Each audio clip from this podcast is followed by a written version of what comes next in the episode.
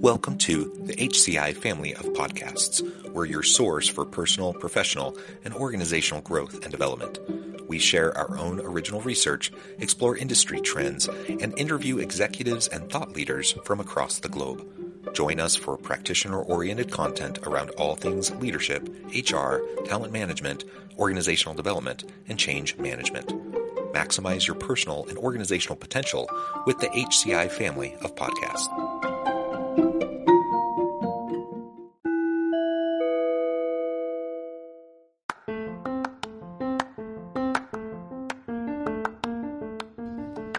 Welcome to the podcast. In this podcast episode, I talk with Henning Roedel and Tristen Magallanes about how robots are being integrated into the workforce.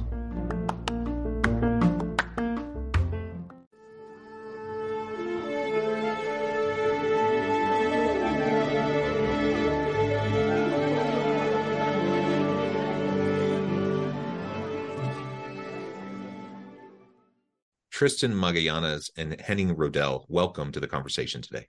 Thank you. Thank you for having us. It is a pleasure to be with you. Where are you both joining me from today? So I am uh, located in Northern California in the East Bay area. And I'm also Northern California in, in San Jose. Wonderful. And I am coming from uh, south of Salt Lake City in Utah. Great to be with you both. And today we're going to be talking about how robotics, how robots are being integrated into the workforce. A super fun conversation. Of course, you know there's lots of conversation around ai deep machine learning and how those sorts of automations are transforming the way we work i think it's important to also remember there's lots of different forms of automation and robotics and advanced robotics is one of those forms uh, that we need to continue to pay attention to. And in fact, there's probably some overlap between robotics and AI and some of those sorts of things, uh, which we'll explore together today. As we get started, I wanted to share uh, Henning and Tristen's bios with everybody. Dr. Henning Roedel is the robotics lead at DPR Construction, helping to coordinate new technology experimentation and fostering an ever forward culture. Tristen Magallanes is a passionate, creative, and organized construction industry professional with experience in research, ethnographic studies, and organizational culture. Now, I could say way more about both of you and your backgrounds, but I'll pause there. Anything else you would like to highlight from your own background and experience before we dive on into the broader conversation? I think the only thing I would add is that we're both very uh, focused in our careers right now on the craft workforce in the industry, and we can we can talk about that a little bit later. Um, but that's, you know, I think both of our backgrounds lead us into that focus area. Tristen, anything you want to add? No, I, I agree with Henning. Um, we're both very craft focused, and and my father's a carpenter, so I've grown up with mm. it my whole life, and it informs our work. So I'm excited to talk about it more. Why don't we start with just a high level kind of introduction to this idea of robotics and where where things are at today you know maybe what the arc is over the last several decades and where we're at today in integration into the workforce. I think most people you know have a general sense of yeah there are you know you go to factories there are robots. You you um you know there are different settings where people might have a mental image of robotics or there's been some sort of media portrayal. Maybe they went they saw a movie you know um, that that portrays things in a certain way usually some sort of a post-apocalyptic kind of a way right? Yeah. um so yeah give give us a little bit of the arc of history around robotics in the workforce. Sure. I'll, I'll start with that. And you know we're, we're both construction industry professionals so we're we're sort of latecomers um, to the whole robotics game. This is a new territory for us um, but robotics automation has been happening since the 1970s and 80s and 90s. Um, and it's really taken off in manufacturing settings. Um, and what differentiates construction from the manufacturing industry is that in manufacturing, the work sort of stays in one location, right? The work mm-hmm. zone. Mm-hmm. and in construction, we go to the work, right? Mm-hmm. and and that's a major distinction. And I think one of the reasons, one of the main reasons why our industry is is late to the game because the technology wasn't available um, to bring robots and and to give them the context of what they need to do next um, and where they need to do their work. Um, and so, fast forward to the last decade or so, um, where you have the advent of self driving cars, battery technologies um, coming to the fray, um, and then a workforce shortage that has really sort mm-hmm. of opened up the potential for this and, and the need for something like robotics um, to mm-hmm. come into play. So in the construction industry, what are some some examples of what we see in terms of robotics at play? You know, I, I was just watching a video the other day, you know, just kind of flipping, scrolling through my phone, and I was watching this cool video of of like a, a 3D printer robot, you know, doing a house which I thought was so cool, right? Um, it's cheaper, you know, faster, more durable, like all these positives um, you know, of, of using that kind of an approach, at least as portrayed in this video. Um, you know, so in you know, in my mind, that's one example. But like, what are some of the common examples um, of how robotics are being integrated in the construction industry? Yeah, there's a, there's a lot of different types of applications. There's you know single um, task type applications, and then there's robots that they're trying to apply to to multitasks. Um, some of the common ones that I've seen are um, layout and helping with layout applications like mm. um, Dusty Robot. Um, then there's a couple others that are more safety related to overhead lifting, like the Hilti Jaibot and mm. um, Vita Inclinata. And, and Henning can speak to more details on those. Um, but there's there's been a lot of those types of applications lately. Yeah. So Tristen, you know, is is one of the sort of spearheading um, researchers in this space, and uh, she's probably too humble to say it, but you know, she's done a lot of work with uh, four-legged robots as well, working on job sites. Um, and yeah, we're we're exploring sort of safety and quality aspects, and they're really like every robot we've come across um, has made some sort of improvement there. Um, and we're exploring a lot from you know concrete 3D printing, um, which in my mind is like a novel form of formwork um, that we can use in, in concrete con- construction. Um, there's rebar tying robots. There are placement robots. There are um, drilling both overhead and at the edge of slabs. Um, it's really the there's a lot of white space in our industry, and we're seeing sort of target approaches. We're also seeing a lot of robotics geared towards um, like massive solar installations or grid scale solar installations. Mm. Um, those are very remote job sites and um, a lot of repetitive work, which is ideal for uh, robotic solutions. Yeah, and th- this this idea of the remote locations is, is, interesting. You know that, like you said, in the traditional traditional factory setting, we've been seeing robots, um, especially you know since the early '70s. You know, uh, repeat um, motion. I, I, forget what you just termed it, but basically the same task over and over and over again. Um, single kind of task robots. We've seen those for a long time, um, but they're big, expensive pieces of equipment. It's hard to move around and calibrate and all those sorts of things. And now we're talking about a construction industry where you're going on site, on location. Every place is different. You have to transport. Like all of that adds layers of complexity to how you're going to be utilizing this equipment um, thank you for some of those examples as well because i think that's super helpful. As we have labor shortages you know this is one of the compelling reasons to utilize more and more uh, robotics and any form of automation frankly.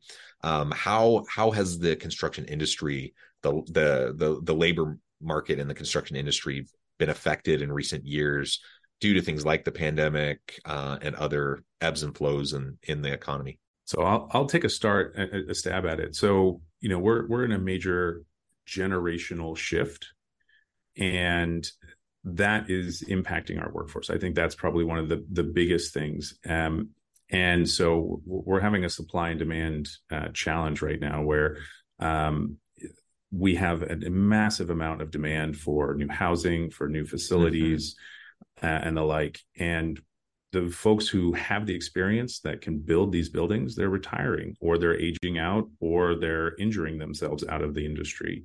Um, and every time we see an economic downturn or a major like global event like the pandemic um, we just see people leaving the industry and not returning right? And we're we're not getting this the new generations the millennials the gen z's uh, approaching the construction industry as we used to right? And there's myriad reasons for that and i'm sure uh, we could have an entire hour long podcast dedicated to that but the, fact of the matter is we're we're just not getting um, enough people to uh, to work in in our industry.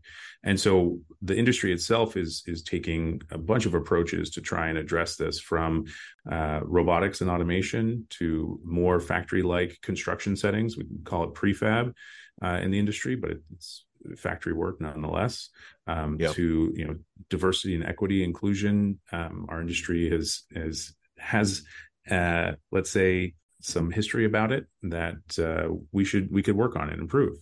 Um, and I look at folks, and if they're looking at our industry and they see the people and how they're leaving uh, the industry at, at you know later stages in their careers, um, it's not a pretty picture for a lot of folks, right? You're you're working; it's laborious work. Um, it's long hours. It's not an enclosed environment, so you're subjected to high heats and cold temperatures um, in the summer and winter months, and um, it's just very hazardous work. And so, you know, there's I would attribute a lot of that to um, problems we're facing in, in our industry. Yeah, I'll add on to that that I, I see robotics as an opportunity to bring in different workforce. Um, you know, I, I get on a little bit of a soapbox about this, but um, women have been largely underrepresented, as have been differently able bodied folks. And I see that robotics can be the augmentation needed to help provide them the tools to come into this space in a more comfortable, equitable way. Um, and I see that there's a huge potential for that in our future to attract that workforce. Also, generational differences.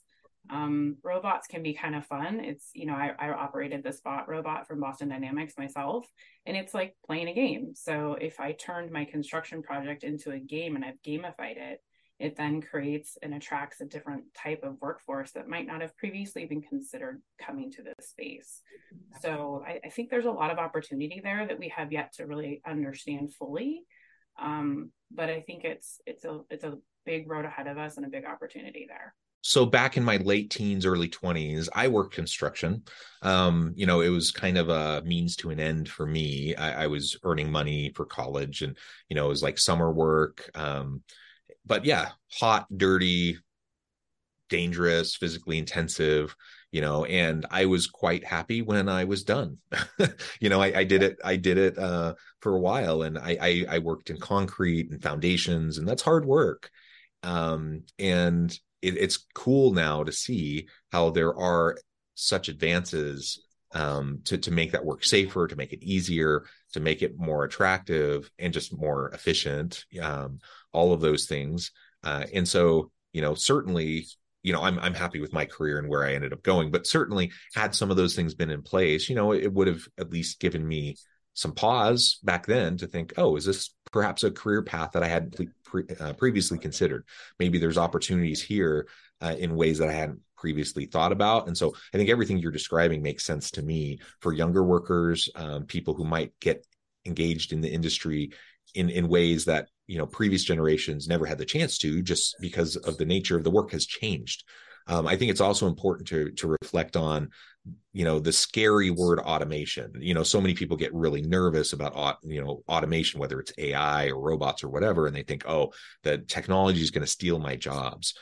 Uh, yeah, I mean, to to a certain extent, there can be some displacement of tasks, um, and there there are going to be certain things that automation can do, um, especially those, those repetitive things. Um, and so we're not going to need people to do all those repetitive things anymore.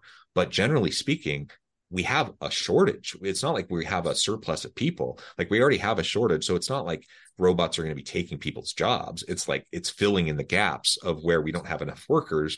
And they're doing a lot of the work that nobody else would want to do, frankly. Dangerous work, uh, uh, dirty, grimy work, uh, repetitive, mind numbingly dull work, you know, all of those sorts of things. And so, you know, if we can have machines do that kind of work so that it frees us up to do other types of things that are more innately human and creative and leveraging our skills and developing new skills then I that just seems like a win-win for everybody, uh, and it's not something we need to get so worried about, so scared about. Yeah. Oh man, I want to jump on that so bad. Sorry, Tristen. Yeah, I love it.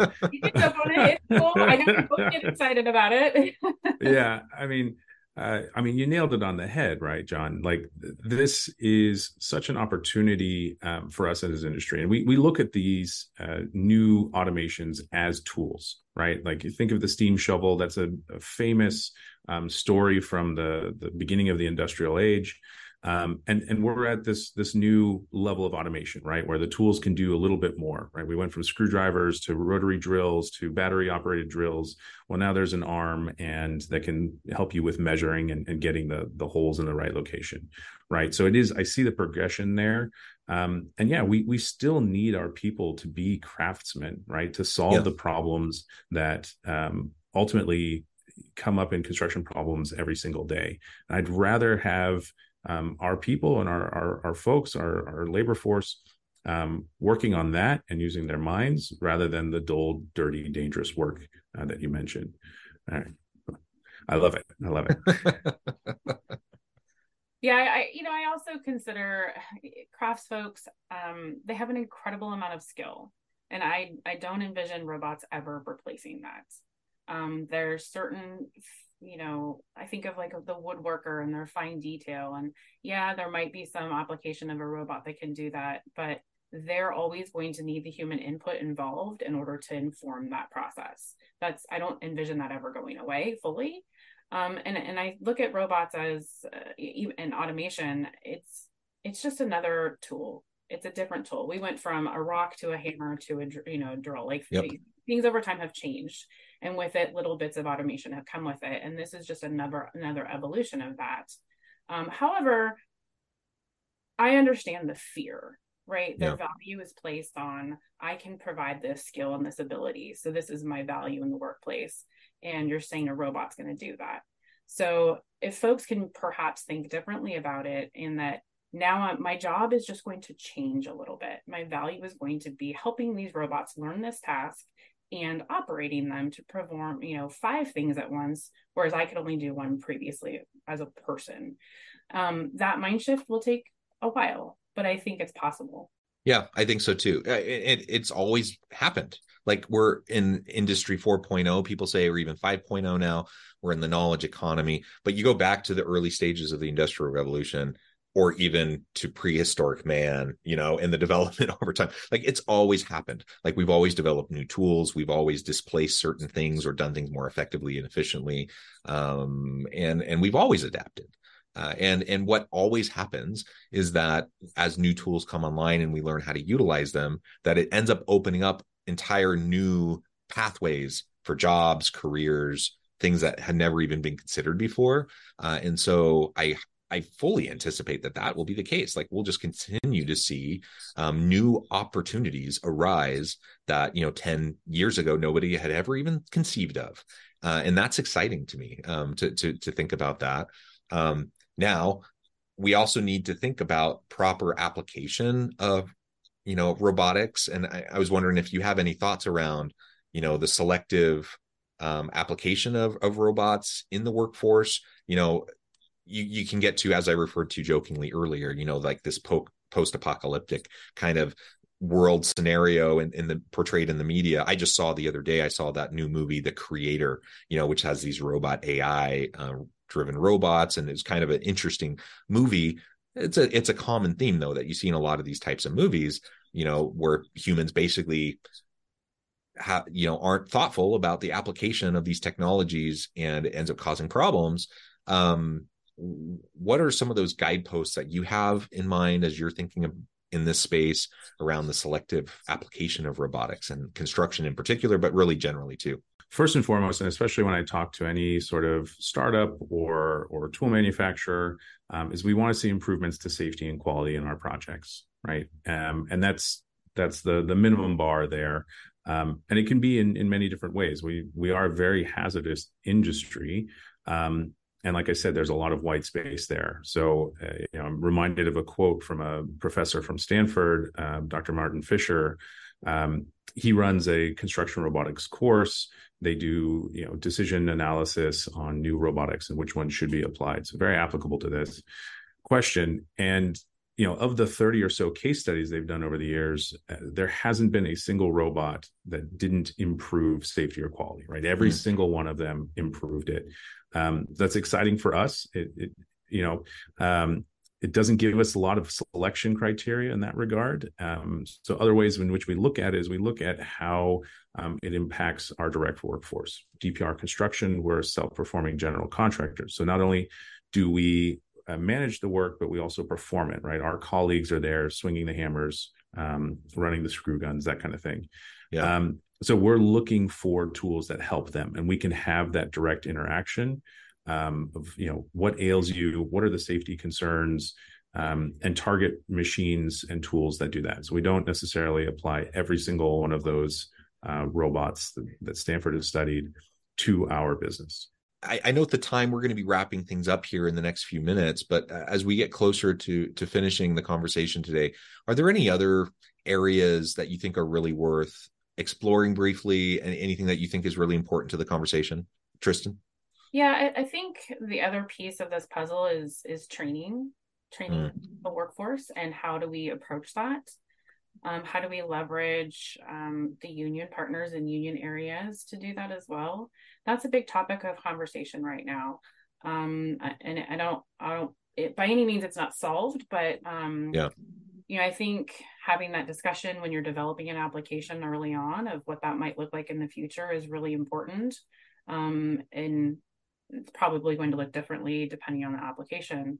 Um, but it's really it, it's another piece of the puzzle that we need to also solve along the way yeah so i'll bring up sort of two parts um, or two different topics. So i'm really trying not to say construction in outer space um, and that's what's i'm holding it back. I'm holding it back jonathan. John. Um, no so the other one oh here it is.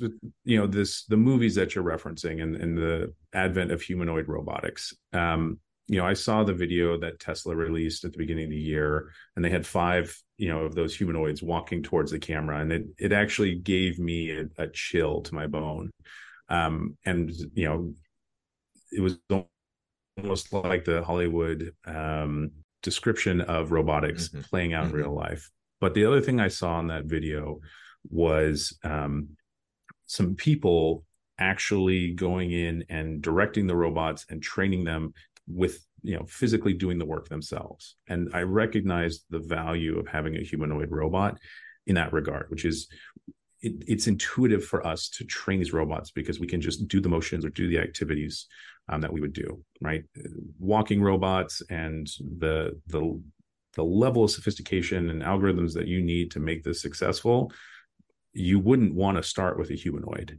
Um, but from a training perspective and a learning perspective I think we'll have some really intuitive interfaces um, that are worth exploring, right? Um, and that's that's going to be a really interesting thing playing out um, here in the future.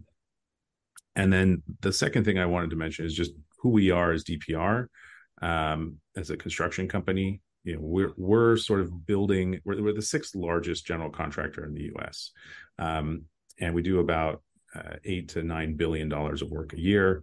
And our role in in society is to help build the innovation economy right? Provide the infrastructure for the innovation economy. Um, and so we're we're helping build the data centers that are going to run the ai algorithms that support the robotics that will help our job sites. And it's it's really interesting to to see that um, play out. We're also working in the life sciences field and advanced manufacturing uh, field.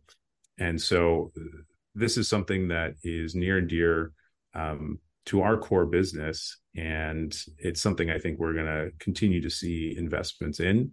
Um, and we hope that it will play out um, and, and help solve both the productivity issues that we have in construction, um, as well as you know address the labor shortage and how do we yeah. how do we as an industry provide the housing and roads and buildings for us to live and work in.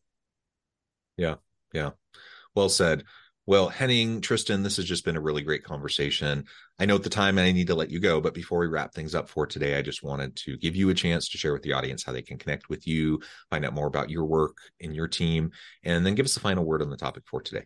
Um, so you can reach me on LinkedIn um, if you just do a quick search for my name. Um, and you can also learn more about um, some of our work through d- going to our website at dpr.com. Um, we have a blog on there and you can learn more about some of our work.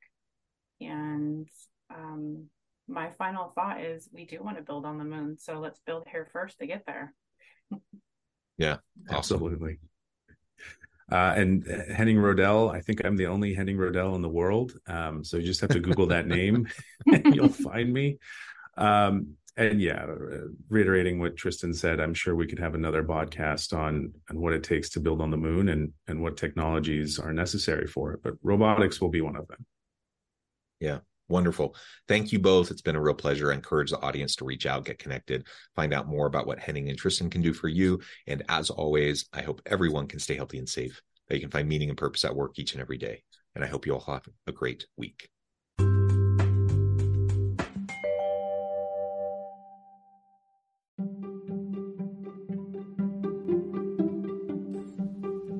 Thanks for joining us for this episode of the podcast. We hope you stay healthy and safe, and please join us again soon.